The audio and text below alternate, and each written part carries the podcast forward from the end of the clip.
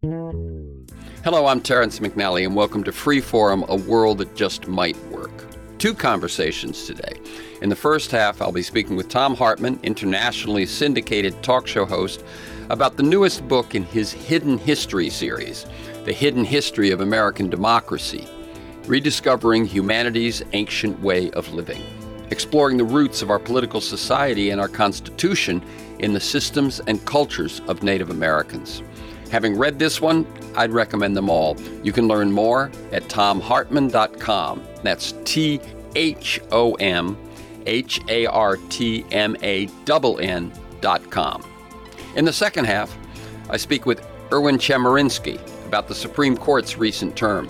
I see ethical challenges and radical rulings, the law of the land interpreted through religious and moral lenses, overturning legislation and precedent, hardly conservative behavior, stretching and distorting the law in their decision defending arguments, imposing their agenda on the nation with little regard for real world consequences, the common good, or the future. Erwin Chemerinsky is Dean of Berkeley Law School, and his latest book is Worse Than Nothing The Dangerous Fallacy of Originalism. And you can learn more at law.berkeley.edu and then search for Chemerinsky. On Free Forum, we explore the lives, the work, the ideas of individuals that I suspect have pieces of the puzzle of a world that just might work. We look at politics, economics, environment, science, health, culture, all based on the fact that I believe we can do better, and I want to find out how.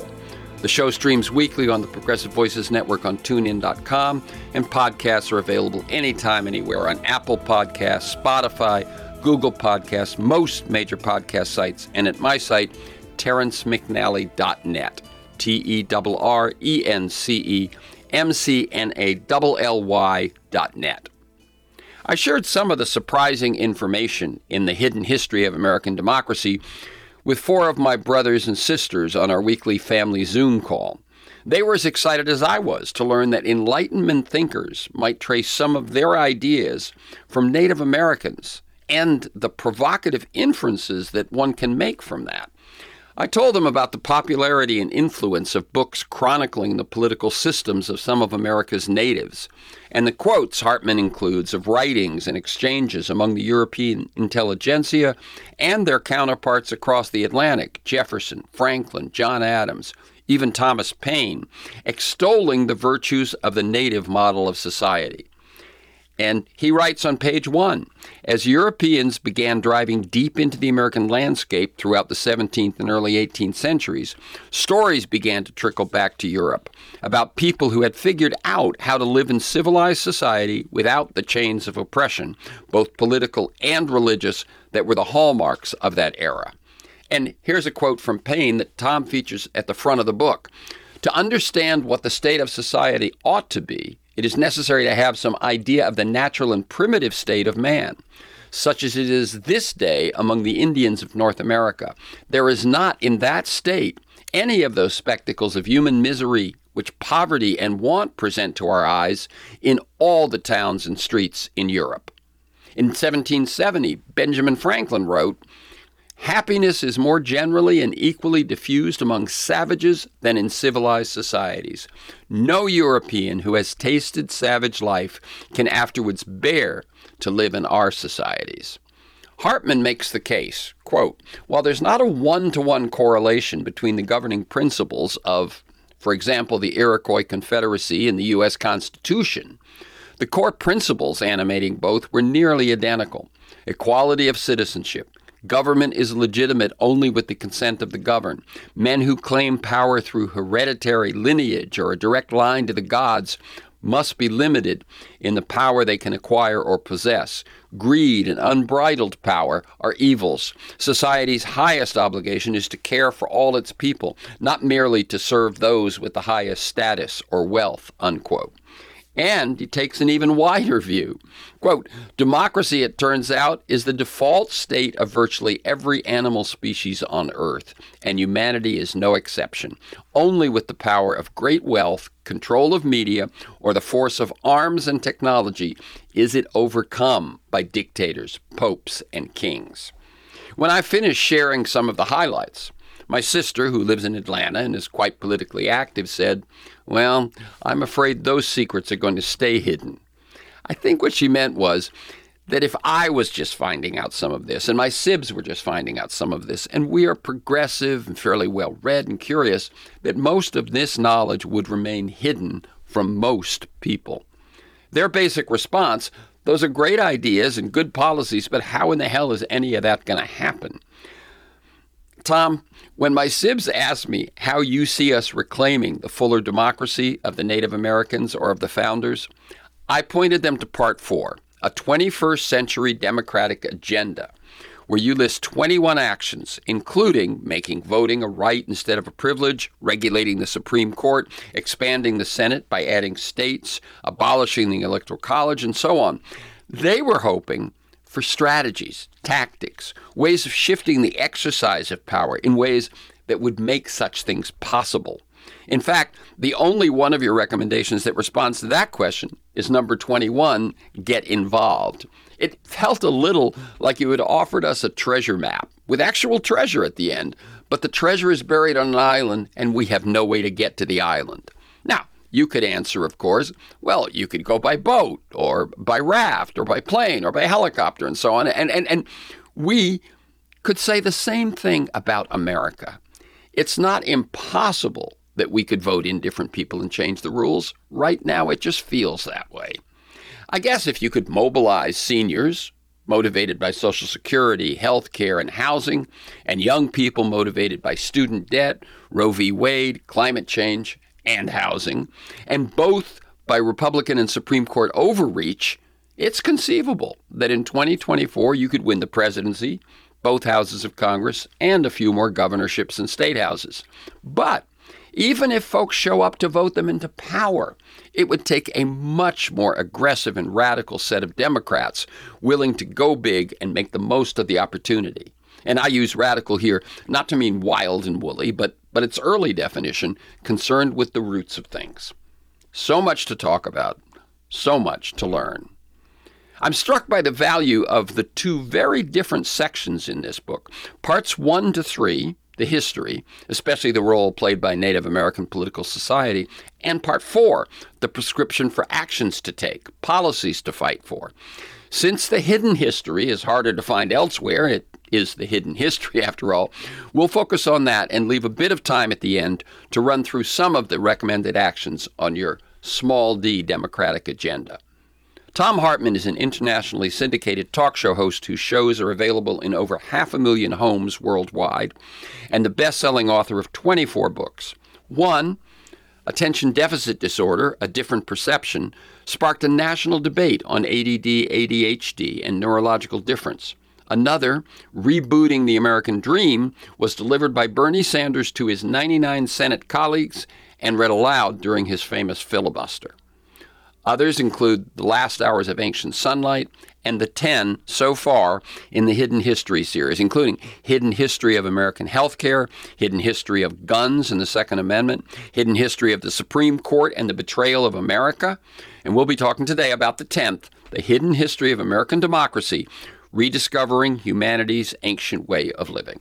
Welcome, Thom Hartmann, to Free Forum, a world that just might work. And let me tell listeners, we're recording this conversation July 11th. Well, thanks, Terrence. It's a pleasure to be here and an honor. And let me tell people that this conversation is on Tuesday, July 11th. I always start with this question so folks get they can they can read your books, they can watch your your shows.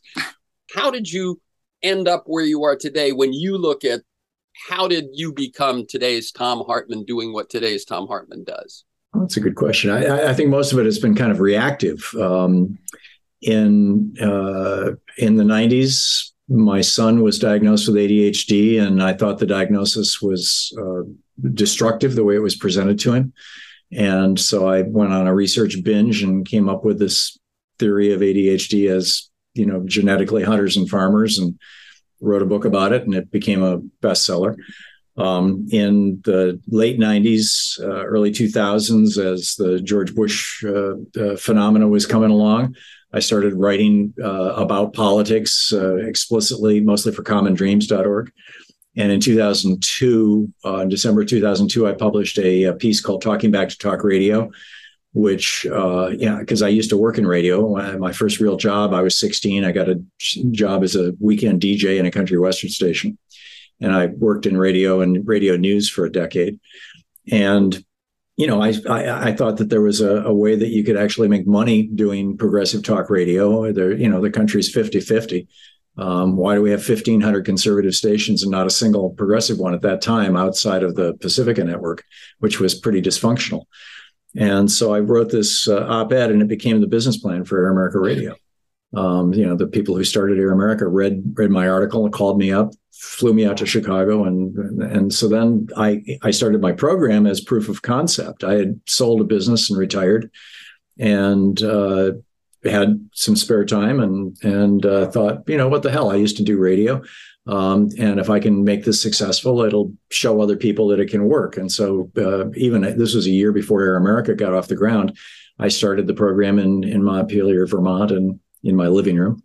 And uh, within a year, had it on 27 stations and, and, a small network that was owned by the UAW, and uh, on uh, on Sirius uh, satellite radio and and you know it was never intended to be a big project or a business. I was retired. I had sold a business. I, thought i was just going to you know write books and have a good time and travel.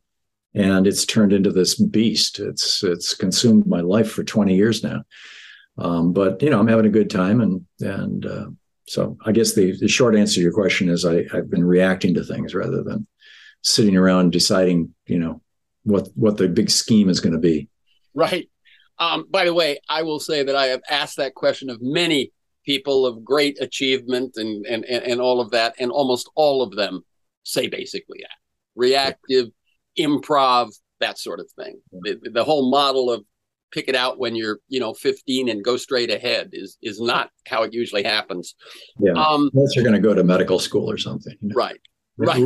career that makes sense but i haven't had a career. I've i've had a hodgepodge of occupations so, why the Hidden History series? I wanted uh, when we originally uh, came up with this idea and pitched it to our my my book agent Bill Gladstone. Um, the idea was uh, Louise called them rainy day books. That was our original idea, and um, I got the idea actually from Noam Chomsky. Noam Chomsky uh, wrote, uh, you know, a number of. He's a linguist, and he wrote a bunch of books on language, and he wrote a couple of political books that were pretty thoughtful, but they were like 500 page books, you know, and they were dense and they were hard to read. And, and he had a very small but fervent following that, that I was among.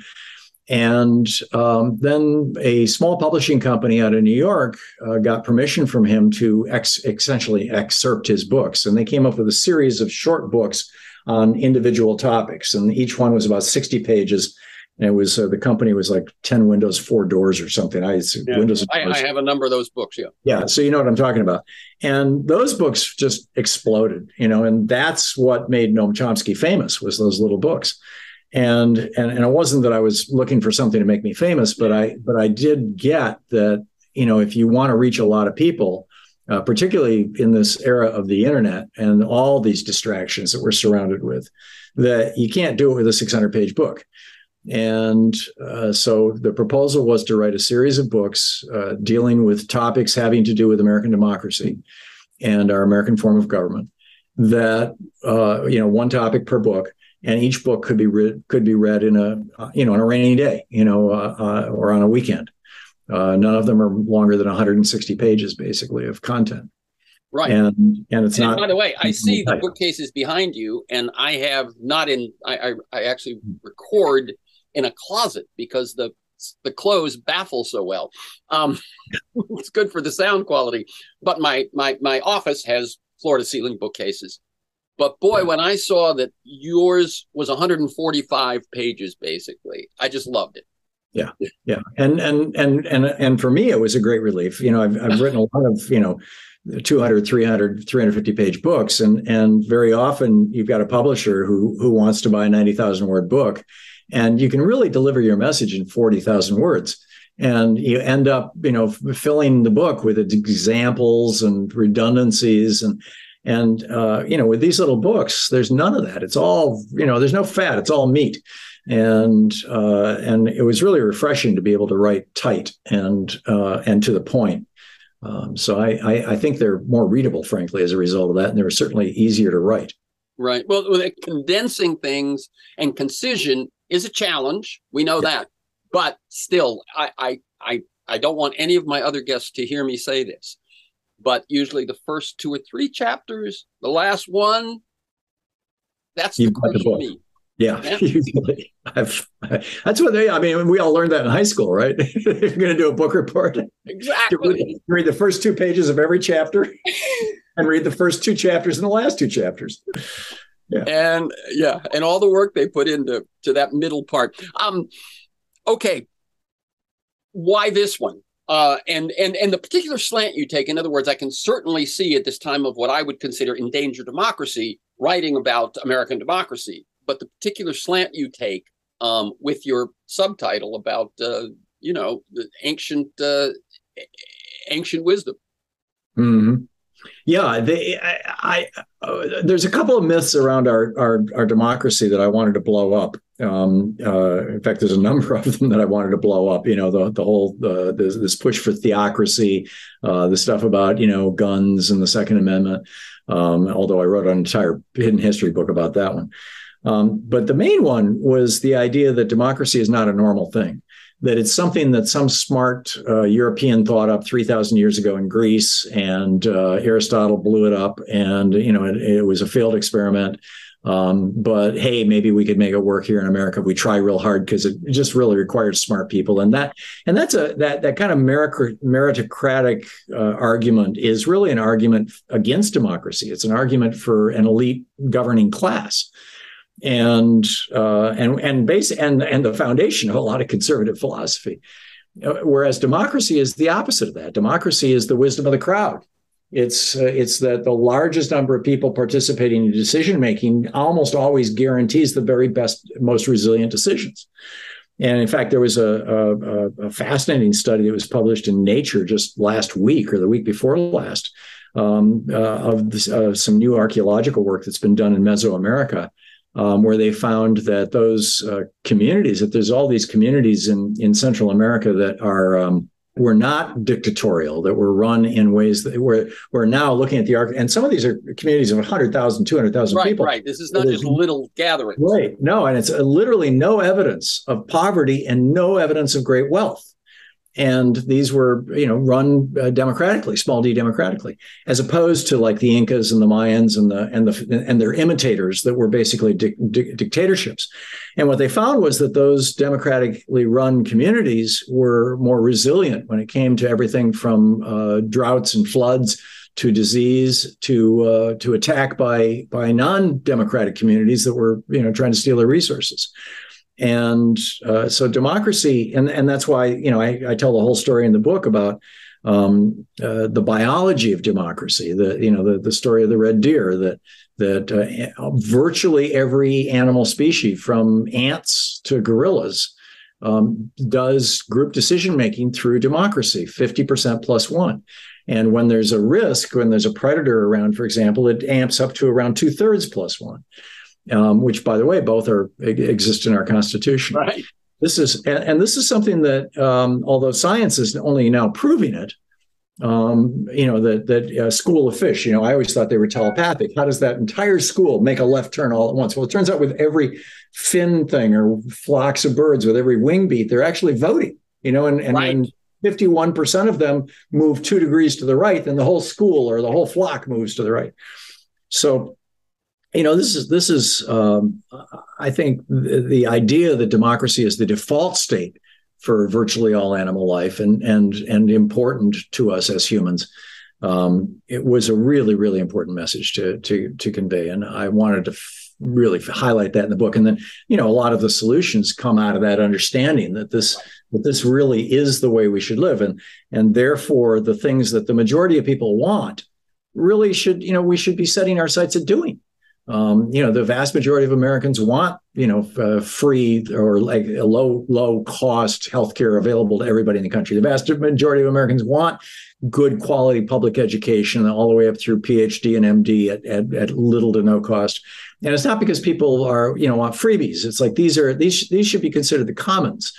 Um, the vast majority of Americans, I, I, could go on, you know, yeah. Social Security strengthened and things like that, but we're not getting it, and we're not getting it because we've got basically an oligarchy. Uh, you know, right now, Jimmy Carter on my program seven years ago said America is no longer a democracy; it's an oligarchy uh, because of Citizens United, with unlimited political bribery. Jimmy Carter said, and and and and I, and I point that out in the book that the Supreme Court um, uh, in fact, I wrote a whole book about that too, the hidden history of the Supreme Court and the betrayal of America. But basically, the Supreme Court inserted uh, cancerous poison into our body politic with their decisions in in 78 and the Bellotti decision in 2010 with Citizens United, saying that corporations are people and that money is the same thing as free speech.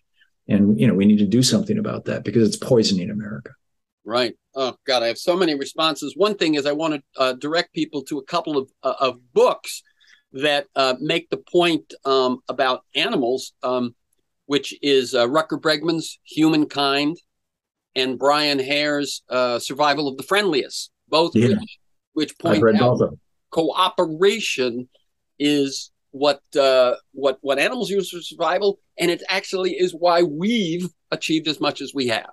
Exactly. And and and what and what you point out about the dictator or the oligarchy is think about it if it is truly de- democratic, then the agenda, the goal, the mission is to achieve what most want.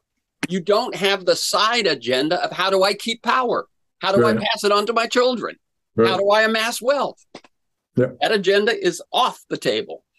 Some of the stuff that was most surprising, I want to make sure we talk about. And as I say, people should definitely check out part four and and the actions that actually would bring us toward a, a, a, a democracy that favors well-being for for the for the most.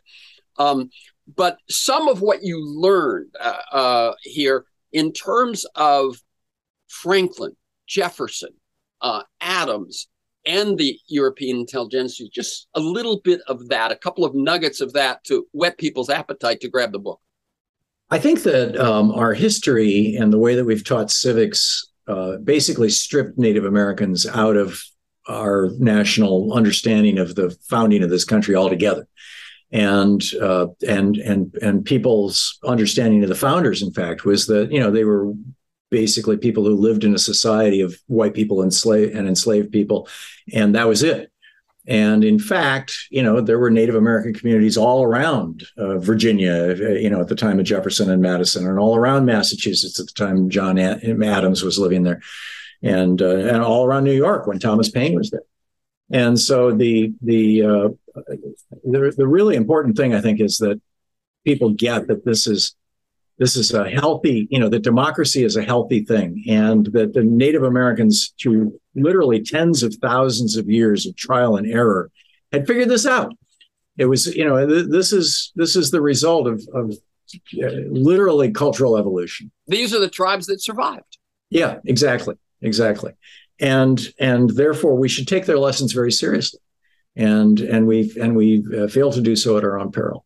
And that the founders did and that the European Enlightenment thinkers did. Yeah, yeah. Oh, yeah. Jefferson Jefferson's father was a map maker in Virginia, and uh, young Thomas used to follow Peter around the around the state, uh, and, and he, they would stay with the Indians. They his father spoke several Native American languages. Um, uh, John Adams had close friends who were Native Americans. Um, uh, as did Paine, as did George Washington, as I mean, had an official role as as commissioner for 30 years. Franklin was the main, the, one of the main people connecting the governments of the United States and, and the governments of New York State and other states with Native American communities. And, and these people lived among them. They knew them. They spoke their languages in many cases. And, uh, and they had tremendous respect for them. And uh, and all so much of that has been stripped out of our uh, our national mythology and certainly out of popular literature and movies and things like that. Yeah. So and I, and I don't think we say it to to to just glorify or shine a, a light on the Native Americans and their wisdom, but to show again where we've gone wrong, where we've gone off the path of what su- supplies well-being to the to the populace. Yeah, yeah, for sure. And and uh, uh, I, like I said, I think that we we ignore the lessons of uh, a natural selection at our risk. I think I think one could safely say that about just about anything. there you go.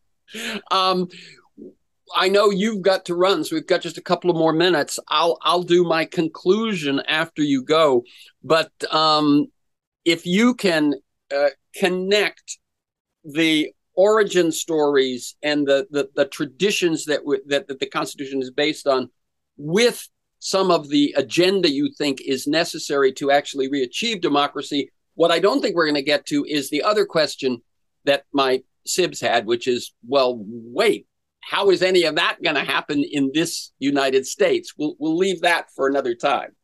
Well, I, you know, my goal with this book was to connect those two things. You know, the, the the the you know where we came from and where we should be going, based on this understanding of where we came from and how we got here. Um, in terms of of how we're going to bring it about, I, I uh, am a big fan of uh, Neil Howe's uh, theory of the fourth turning. His his new book, The Fourth Turning, is here. Uh, is uh, out this week actually. Bill and Strauss I've, was a classmate of mine and a friend for years. Yeah, I've got a galley of the book right here, and it's brilliant. Um, and uh, and then uh, Stanley Turchin, you know his his writings and and Howe is positing these eighty year cycles. Um, you know, 40 years conservative, 40 years uh, liberal, uh, going back and forth. And and frankly, I think that we're at the end of the Reagan cycle. Uh, you know, it's why the last book was uh, the hidden history of neoliberalism and how you know, Reaganism gutted the American middle class. Um, and, and, I think that uh, all we have to do is show up. It's not going to require some, you know, well thought out strategy or some secret plan or some, you know, uh, mind boggling template or, or schematic. Um, we just have to show up. And uh, the times are with us. The, the the the generational changes are with us, and and the the the clarity of the of understanding of the mistakes that were made by the Reaganistas and and the the people who basically took America off track in 1980 uh, are now uh, undeniable. Uh, you know, ranging from macro stuff like climate change to micro stuff like you know uh, uh, making Social Security income taxable. And so, you know, I, I think that the a new day is coming. I really believe this, and and the Zoomer generation coming up. You know, they're they're like um, our generation was the the Boomers um, they are very, very aware, very politically active, and uh, frankly, I think they're going to be the salvation of this nation. And, and, just very quickly to add on to that, and then I'll let you go. Um, they uh, they are finding that young people there was a, a truism: thirty-five and up, you started getting more conservative. Not necessarily happening to that generation, and so I think if you have seniors upset about Social Security, upset about Medicare, upset about housing, young people upset about student loans, upset about Roe v. Wade, upset about housing, upset about climate change. They're they're there, and yeah. and and as you point out, the the mistakes are obvious. Um, yeah. So we have a coalition. Hmm? We have a coalition. That's so. right. That's right. So again, the newest book is The Hidden History of American Democracy: Rediscovering Humanity's Ancient Way of Living and the website is thomhartmann.com. That's T H O M H A R T M A double N.com. I'm going to let you go, Tom. Thank you so much and keep up your good work. Thanks, Terrence. Great talking with you today. I appreciate the invitation. We'll be back in just a few moments with the second half of the show when my guest will be Erwin Chemerinsky, Dean of Berkeley Law School one of my favorite experts on the Constitution and the courts. A lot to talk about today as we review the Supreme Court's recent term, which climaxed at the end of June with three radical, far reaching, and controversial rulings on discrimination, student loan forgiveness, and affirmative action.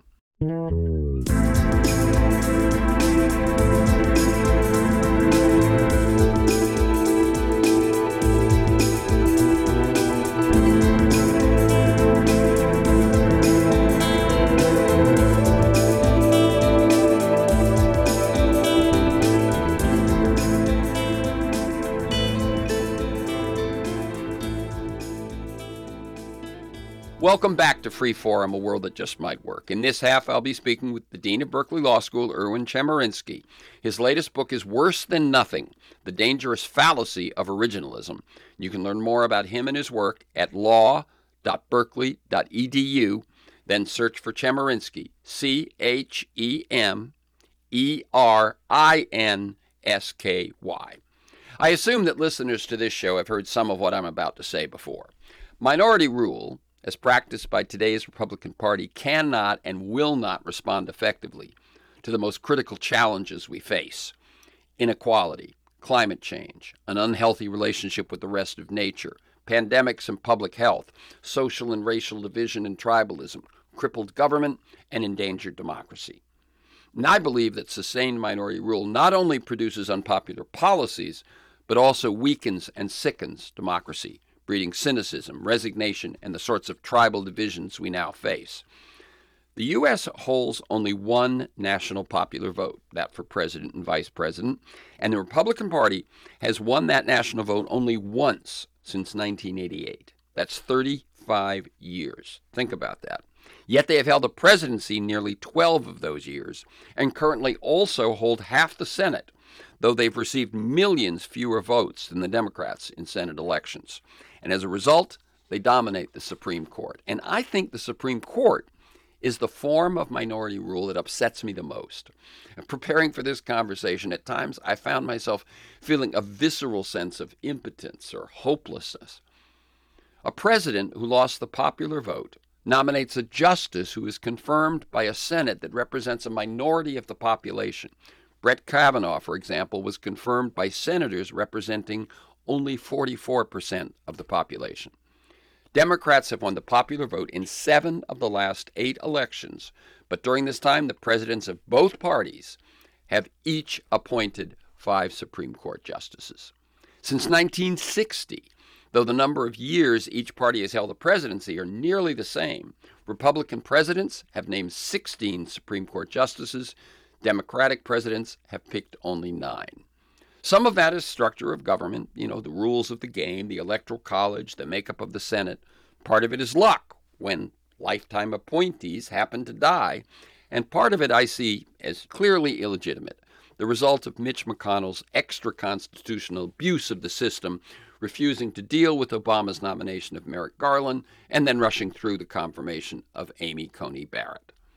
In that Zoom conversation with my brothers and sisters that I talked about at the top here, talking about Thom's book, we all agreed that having been lucky enough, or perhaps simply old enough to have had civics classes, we had learned about the three co equal branches of government and about the founder's design of checks and balances both of which he reveals are nowhere to be found in the Constitution. He points out, however, that the Constitution at the very least suggests, by the order in which they appear in the document, that Congress comes first, followed by the executive, and then the courts. And that is also the order of how democratic they each are, how representative they are of we the people. I turn to Erwin Chemerinsky when I want articulate and meaningful commentary and analysis regarding questions of justice, our legal system, and the courts. And since this will be a little less than a half hour, we will move quickly. But Professor Chemerinsky is so clear and concise in his thinking that it's always more than worth it. Erwin Chemerinsky became Dean of Berkeley Law in mid 2017. From 2008 to 2017, he was the founding dean and distinguished professor of law at UC Irvine School of Law, Prior to that, he was a law professor at Duke University and at the University of Southern California Law School. In 2017, National Jurist magazine named him as the most influential person in legal education in the U.S. Chemerinsky is the author of more than 200 law review articles, and his books include The Conservative Assault on the Constitution and The Case Against the Supreme Court. His latest is Worse Than Nothing The Dangerous Fallacy of Originalism. In it, he points out that the primary purported benefit of originalism is in constraining judges, preventing them from deciding cases according to their personal moral preferences. But does it achieve that goal? I'd forcefully say no when it comes to the current 6 3 majority. And assuming, for the sake of argument, that it does, then the next question must be do the benefits thus gained outweigh the costs of limiting constitutional meaning to that from 1787 when it was written, or 1791 when the Bill of Rights was added, or 1868 when the 14th Amendment was ratified? Chemerinsky lists a number of rights that are considered to be constitutionally protected that appear nowhere in the document the right to marry, the right to procreate, the right to have custody of our children. You get the idea. Chemerinsky writes that originalism can be defined in a way that provides significant constraints on justices, but only at the price of unacceptable results. Along the way, he states that, quote, we can define judicial activism and restraint in functional terms. A decision is activist if it strikes down laws and restrained if it upholds them. It is activist if it overrules precedent and restrained if it follows precedent. It is activist if it rules broadly and restrained if it rules narrowly. And then to look at the current court, he cites District of Columbia versus Heller and Citizens United versus Federal Election Commission, two hallmark cases of the Roberts Court. One ruling for the first time that a law regulating firearms violated the Second Amendment, and the other protecting the right to unlimited corporate spending in election campaigns. And he notes that each declares unconstitutional a law adopted in the legislative process. Each overrules precedent, and each was a broad ruling when the court could have ruled more narrowly. So you can see where conservative claims, originalist claims fall by the wayside when actual decisions are made. The preface ends with these words quote, Originalism is not an interpretive theory. It is just the rhetoric conservative justices use to make it seem that they are not imposing their own values when they are doing exactly that. My goal, he states, is to help expose originalism as a dangerous fallacy. Welcome, Erwin Chemerinsky, to Free Forum, a world that just might work. Let me tell listeners we're recording this interview Thursday, July 27th. It's a pleasure to be talking with you. Thank you so much for the kind introduction. So let me ask first for your response to this Supreme Court, the overall big picture response, its approach, its aims, its self definitions, um, the rulings this term, its cumulative record so far. What's what's your sense of this court? This is the six three conservative majority court. It is a very conservative court. Is following the conservative Republican agenda. In just the last couple of years, it's overruled Roe versus Wade and ended abortion rights after 49 years. It's eliminated affirmative action by colleges and universities for 45 years. It's provided for the first time the ability of people to violate anti discrimination laws on account of their beliefs. So, what we have is a series of radical opinions over the last two years with a clear agenda. And then let me add on to that, Professor Chemerinsky, your response to the, the investigative reporting that has revealed all of the uh, ethical lapses. I think it's important to separate the ideology of the court from the ethical issues surrounding the court. Ethics should have no ideology. It is unconscionable that the most powerful judges in the country are the only ones who aren't governed by a code of ethics. Every state judge, every other federal judge has a code of ethics. I think the ethical improprieties that are revealed by Clarence Thomas, Samuel Alito, Neil Gorsuch tarnish the court. And I think it is so wrong and unfortunate that when the Senate Judiciary Committee voted on creating a code of ethics for the Supreme Court, the Democrats voted in favor and the Republicans on the Senate Judiciary Committee voted against. Ethics should not be a partisan issue. Right. Given that it didn't pass, it's, it's not going to pass the Senate, and Chief Justice Roberts has said it's unnecessary. Um, do is there any avenue for actually holding them to some ethical standards? I would hope the intense public criticism for the lack of a code of ethics, and I would hope the Supreme Court's very low legitimacy and approval ratings might cause the court to on its own adopt an ethics code. If not, I think Congress is going to have to force the court to do so, even if this isn't the Congress that will do that. Okay, so it may be a matter of time.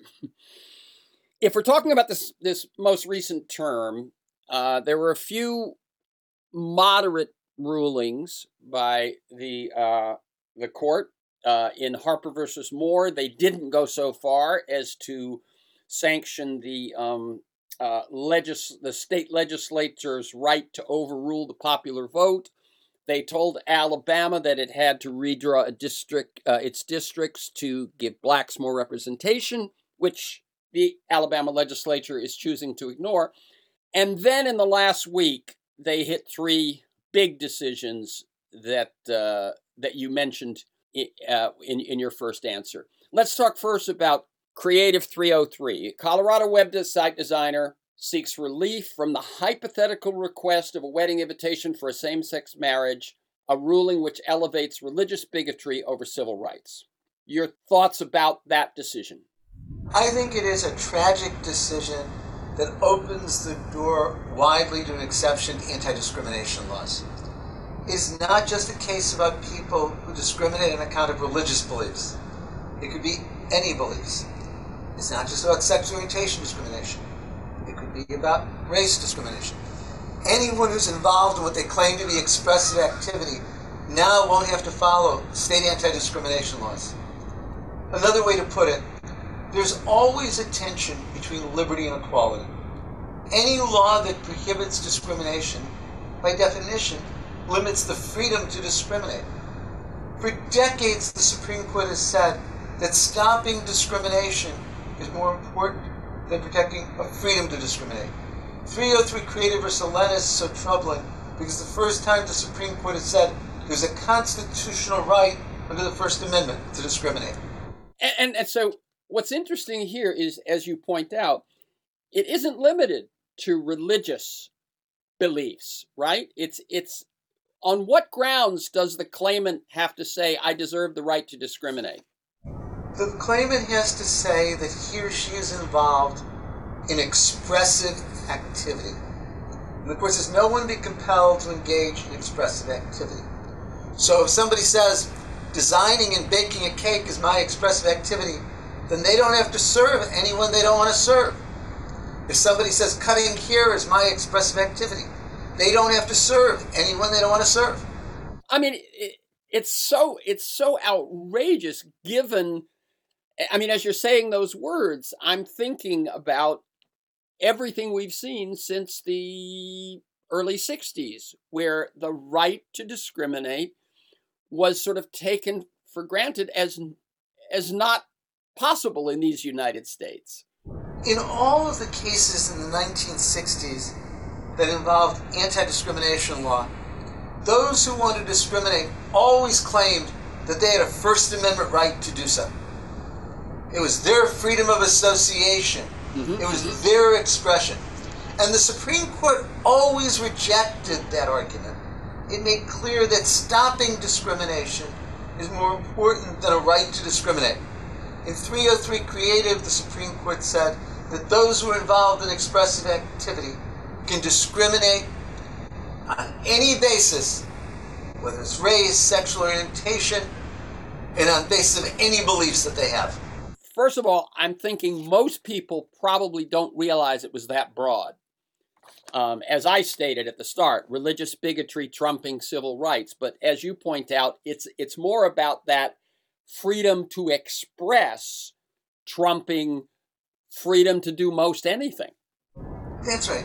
This says no one can be forced to engage in expressive activity that they don't want to do. So if they don't want to serve blacks and they're involved in expressive activity, they don't have to.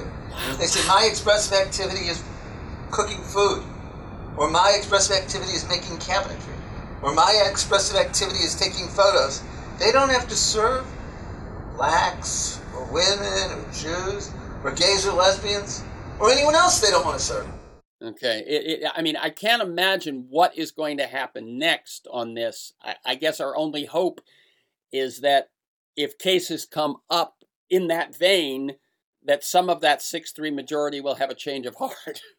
My guess is that when the case comes up involving race discrimination, some of those 6 3 majority will have a change of heart. I think the fact that this is about sexual orientation discrimination reflects their underlying attitudes about that. That's right. Yeah. And and, and so uh, just to to just put a pin in your um your current book or the, the worse than nothing about originalism um which as you point out the the the, the goal the purported goal is to keep people uh, judges from just enforcing their own moral opinions this court, in the last two years, it seems to me, has, in a series of decisions, done exactly that. I think any court inevitably is going to produce decisions that reflect the ideology of its members. I think the hypocrisy here is that the conservatives are pretending they're doing something different when, of course, they're imposing their own values. This is the court that overruled Roe v. Wade, like conservatives have wanted for decades. This is the court that expanded gun rights in an unprecedented way, like conservatives have wanted for decades. This is a court that ended affirmative action by college universities, like conservatives have wanted for decades. No one should believe that this is a court following some neutral law. It's following the Republican platform. it is, and, and and and a pretty a pretty far right even version of the Republican platform.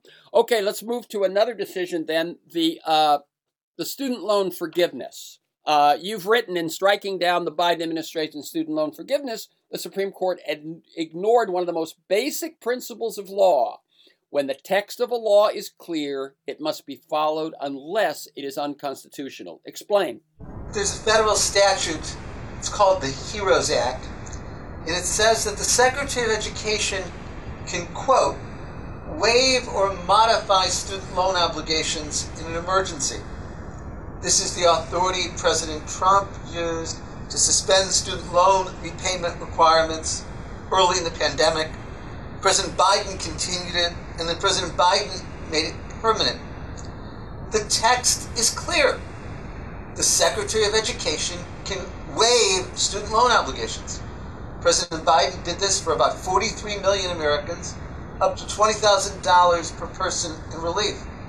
As Justice Kagan said in her dissent, the statute can't, within the English language, be clear. That's right. And yet, the Supreme Court, six to three, invalidated this.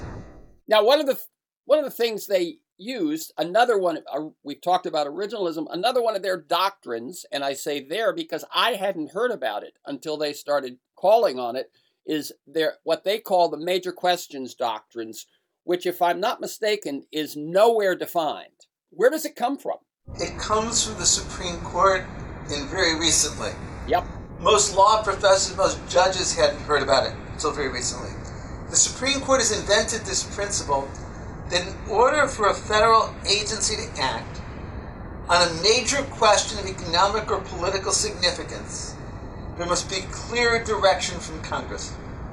The Supreme Court says forgiving this much student loans is a major question of economic or political significance there must be clear direction from Congress.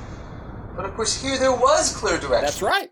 Congress said the Secretary of Education can waive student loan obligations. But that wasn't specific enough to satisfy Chief Justice Roberts' conservative majority. And the danger, it seems to me, with this major questions doctrine is you can, if you want, as a justice or a group of justices, a majority of justices, decide anything might be a major question and then decide, as they did in this case, that the direction is not clear enough, specific enough. That's exactly right, because the Supreme Court has never defined what's a major question of economic or political significance. The court's never defined what's enough guidance from Congress to meet this doctrine. I was speaking in Washington, D.C., and a number of lawyers came up to me and said their clients now believe that everything is a major question. Anything that an agency's done regulating health or safety, or the environment, regulating business. They want to argue is a major question, and Congress wasn't sufficiently specific. This has opened the door to challenges to every kind of federal regulation. Yeah, I hope people hear that. Every kind of federal regulation. And as I pointed out in, in, in, the introduction, we have a number of crises. And if you just looked at climate change or environmental health, um, this this notion that something like the Clean Water Act is not specific enough to govern that stream or that wetland is really dangerous. Congress inevitably has to give broad delegations of power to agencies. Congress can't regulate the specific amount of water pollutants that will go into the river or the amount of a particular kind of pollution that go into the air. That's why we have agencies.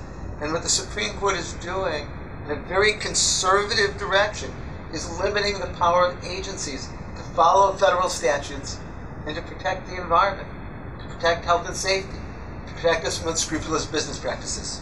Yeah, I mean, it's it's it's to me, it's a notion that if you sat around as a bunch of, you know, first year law students and somebody threw this out, that people would go, that's, that's ridiculous. It's absurd. You, the Congress couldn't rule that specifically. They, they don't have time. it's just impossible. And yet they have decided that this is the way the U.S. government should function, though it hasn't functioned that way for its history. The Supreme Court only twice in all of American history, both times in 1935, found a federal law to be unconstitutional because Congress had delegated too much power to the administrative agencies. Since 1935, without exception, the Supreme Court has allowed broad delegations of power because it's the only way that agencies can deal with the problems facing society. It's the only way that Congress can deal with urgent social problems. But now the Supreme Court is very much limiting what agencies can do, especially when they're doing things that conservatives don't like, like regulating greenhouse gas emissions or providing student loan relief. Okay, let's finally turn to affirmative action. Um, you have written from an originalist perspective, affirmative action is clearly constitutional. There's no basis for concluding that those who wrote the Constitution or who drafted and ratified the 14th Amendment ever meant to re- create a requirement for colorblindness. And yet, that is what they've turned to, uh, as they did in overturning the section of the Voting Rights Act a few years ago. The framers of the 14th Amendment adopted many programs that were race based. The Freedmen's Bureau, programs to help those who were black soldiers, and so on. So if one really wanted to follow originalism, it's clear that the original understanding of the 14th Amendment allowed what today we would call affirmative action. But of course, the conservatives on the court consider themselves originalists, don't pay any attention to that. They're following their ideology, not the original meaning of the Constitution. Okay, let me just say thank you Erwin Chemerinsky, and keep up your good work. Thank you for having me on, and I'm always glad to talk to you. Again, the newest book is Worse Than Nothing The Dangerous Fallacy of Originalism, and the website is law.berkeley.edu. Then search for Chemerinsky, C H E M E R I N S K Y. Also, thank you to our first guest, Thom Hartmann. His newest book is The Hidden History of American Democracy rediscovering humanity's ancient way of living. And the website is thomhartmann.com. That's spelled T H O M H A R T M A N N.com. For this conversation and many other interviews and articles, to join me in pursuit of a world that just might work, go to terencemcnally.net or a world that just might work.com. They're the same website. That's terencemcnally.net, T E R R E N C E M C N A L L Y.net, or a world that just might work.com. If you want to receive my weekly email announcement of guests and issues, plus usually 10 to 15 links to articles I choose each week to flesh out the conversation, sign up at my site or email me at temcnally at mac.com. T E M C N A L L Y at mac.com.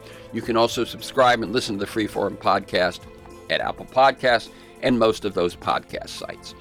You can find years of podcasts at my site or at those sites. Listen anytime, anywhere.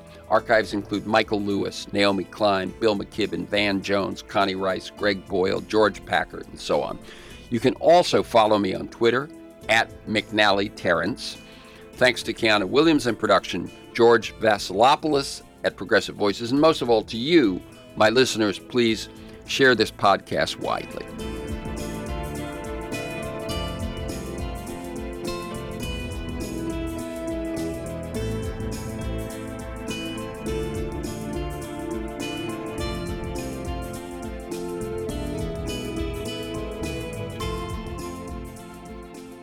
Just because abortion is legal does not mean it is accessible, and we should be building a landscape where all people can have access to the care that they need. 911, what's your emergency? America's healthcare system is broken, and people are dying. Welcome to Code WACK where we shine a light on America's callous healthcare system, how it hurts us, and what we can do about it. I'm your host, Brenda Gazzar. This time on Code WACK. How have health clinics that perform abortions been affected by the reversal of Roe v. Wade one year ago? What kind of legal challenges have there been to individual states' limitations on abortion since then? To find out, we spoke to Kat Duffy, a policy analyst in the National Health Law Program's Washington, D.C. office. She holds a doctorate and works on reproductive and sexual health care access and services with a special focus on abortion coverage and access. This is the second part of our recent interview on the state of abortion access in America. Welcome back to Code WACK, Kat. What kind of impact has the reversal of Roe v. Wade had on health clinics that perform abortions? Last time we spoke, you mentioned that some of them have closed down. Yeah, a lot of clinics have closed or shifted to providing other sexual and reproductive health services, but even those centers like still face attacks due to the stigma associated with being an abortion provider, even if they're no longer actually providing abortions, which is really sad. But there's another study that's currently being conducted by ANSIRH. It's called the Care Post Roe study, and they actually just published some preliminary findings. And the study is focused on figuring out how clinical care has changed by documenting cases of care that were different from the usual standard of care due to abortion restrictions that went into effect since Dobbs. And the preliminary findings showed that, like, post Dobbs laws and how they're being interpreted have altered the standard of care in ways that have contributed to delays in accessing care, worsened health outcomes, and increased the cost and logistics complexity of care. And it's because providers are understandably scared to provide care in situations where, like, the best course of action is to terminate a pregnancy. And so it's causing them to delay to ensure that they have, like, a situation that firmly falls into the sort of life endangerment category. Oh, no. And I also want to point out that, like, this is going to have a long term effect on, like, the healthcare infrastructure, especially especially in states that have banned abortion, because doctors don't want to work there anymore. A survey of current and future physicians was published earlier this year, and 76% of the respondents said that they would not apply or, to work or train in states that had abortion restrictions. And a different study from the American Medical Colleges said that states with abortion bans saw a larger decline in medical school seniors, folks who were applying for residency in 2023 compared with states without bans. And in general, overall, there was more than a 5% drop in the number of applications for OBGYN residencies. So it's like very clear this is having an actual impact on the practice of medicine. Oh, wow. That's alarming. What kind of legal challenges have there been to either Dobbs versus Jackson, which reversed Roe versus Wade, or to individual states' limitations? And have any of them been successful? So there have been a ton of litigation around state bans. Some has been successful, some hasn't. There's honestly like too much to get like deep into the weeds on it, and it's a constantly shifting landscape. So I'll just give some highlights. As of May 2023, a total of 38 cases had been filed challenging abortion bans in 21 states, and 28 remain pending. And there have been some wins. So the South Carolina Supreme Court held that its state constitution protects the right to an abortion and permanently blocked a six week abortion ban that the legislature had passed, and it found that it violated the state's right to privacy and in Utah, a state court temporarily blocked a law that would have likely forced all the health centers in the state that provided abortion services, it would have forced them to close. And the, the last one that I would highlight is in Montana. The state Supreme Court permanently struck down a restriction that would have prohibited non physician clinicians from providing abortion services. And it also blocked several abortion bans and a regulation that would have effectively eliminated abortion access for Medicaid enrollees. So all those were like very large wins in terms of preserving access. But there have also been some decisions that have harmed access. The Idaho Supreme Court upheld the state's trigger ban and a uh, six week ban that the state had implemented and held that the state constitution doesn't provide implicitly a fundamental right to abortion because such a right is not deeply rooted in the state's traditions and history. I'm not going to talk more about the losses because that's depressing. So instead, there are a couple of resources where folks can go. The Brennan Center for Justice has a really good litigation tracker that is updated regularly, and the Kaiser Family Foundation also has one, and they separate it into both state and federal litigation, which is very helpful. Thank you, Kat Duffy. Do you have a personal story you'd like to share about our WACK healthcare system? Contact us through our website at heal ca.org. Don't forget to subscribe to Code WACK wherever you find your podcasts. You can also find us on progressivevoices.com and on Nurse Talk Media. Code WACK is powered by Heal California, uplifting the voices of those fighting for healthcare reform around the country. I'm Brenda Gazzar.